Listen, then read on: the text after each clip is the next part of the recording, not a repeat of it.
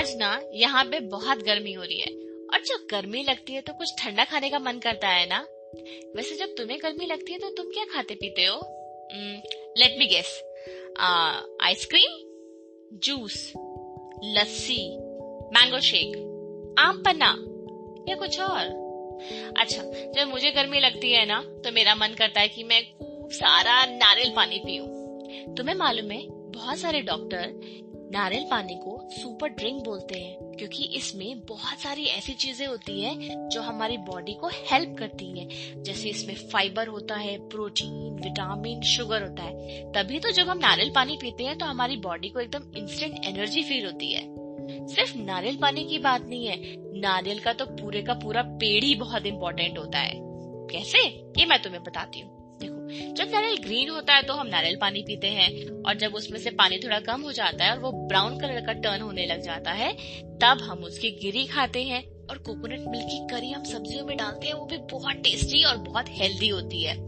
जब वो brown colour का हो जाता है तो उसका जो आउटर पार्ट होता है ब्राउन ब्राउन सा, उससे रस्सी बन सकती है, गद्दा बन सकता है ब्रश बन सकता है। और जब नारियल बिल्कुल ड्राई हो जाता है तो उससे ऑयल निकालते हैं। उस ऑयल का इस्तेमाल हम बालों में लगाने में कर सकते हैं। उसमें कुछ लोग खाना भी बनाते हैं, कुछ साबुन, सोप भी बनाते हैं। और बचा अब नारियल का पेड़, जो कि होता है लगभग 30 मीटर जितना लंबा और उसकी पत्तियाँ चार से छह मीटर जितनी लंबी होती है, उसका भी हम इस्तेमाल कर सकते हैं। वो इतना बड़ा जो पेड़ का तना है उसका इस्तेमाल बहुत लोग अपने घर बनाने में करते हैं। गाँव में तो उसके ब्रिज भी बनते हैं और बिल्डिंग मटेरियल के रूप में भी उसको यूज़ किया जाता है। बाप रे इतना इम्पोर्टेंट होता है नारियल। अच्छा तुम्हें पता है दुनिया में सबसे ज़्यादा नारियल कहाँ उगता है? कौन सी कंट्री में उगता है? हमारी कंट्री में या किसी और कंट्री में? हम्म, ये तुम मुझे सोच के बताना। फ़िलहाल, जैसे मैं तुम्हें नारियल की खास बातें बता रही हूँ ना, ऐसे ही भीखू भाई को कभी पता चली नारियल की कुछ खास बातें।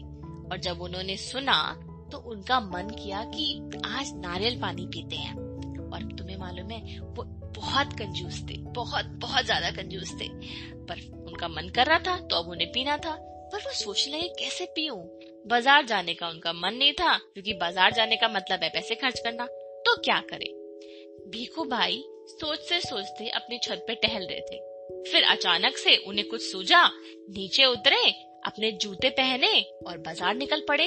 सिर्फ़ ये जानने के लिए कि नारियल मिल कितने में रहा है।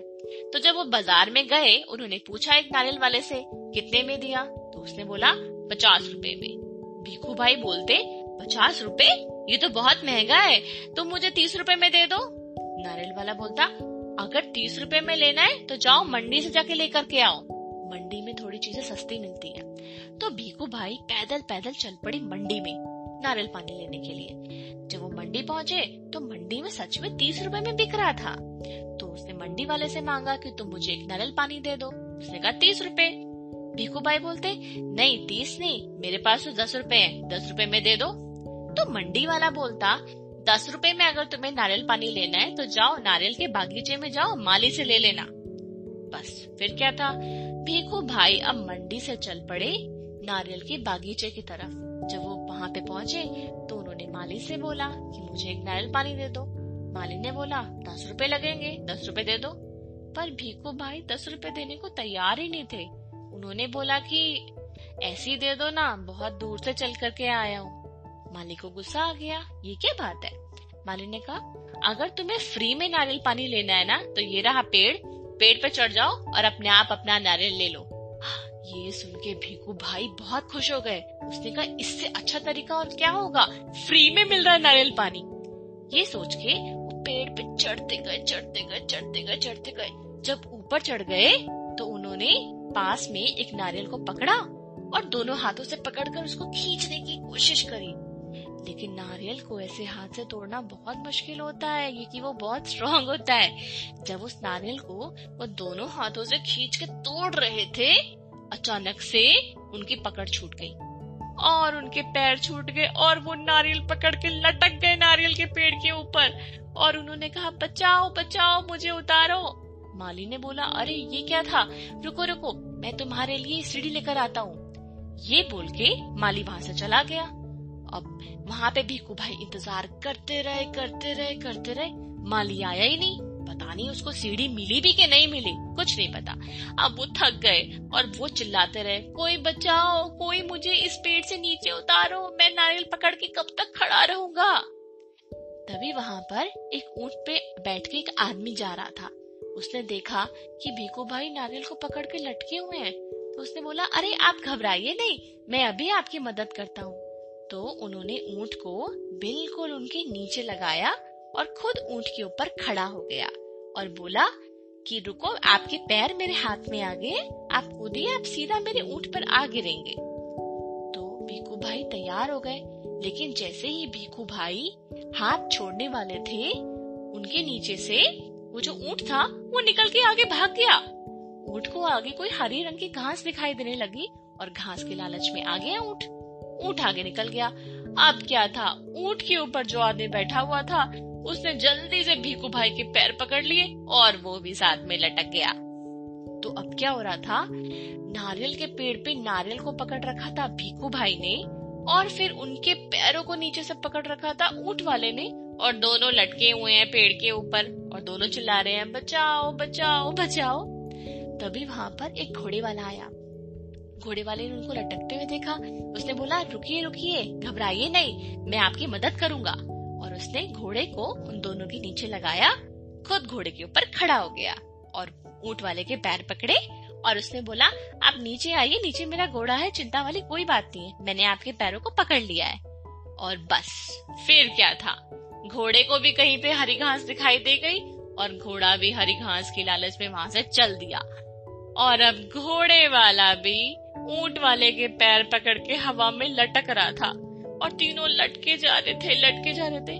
घोड़े वाले ने ज़ोर से चिल्लाया, अरे भीकू भाई, नारियल से हाथ मत छोड़ना, मैं आपको दो सौ रूपए दूँगा। फिर ऊँट वाला बोला भीकू भाई, नारियल से बिल्कुल भी हाथ मत छोड़ना, मैं आपको तीन सौ रूपए दूँगा। भीकू भाई सोचता, अरे वाह, वो दो सौ रूपए देगा? और ये तीन सौ रूपए?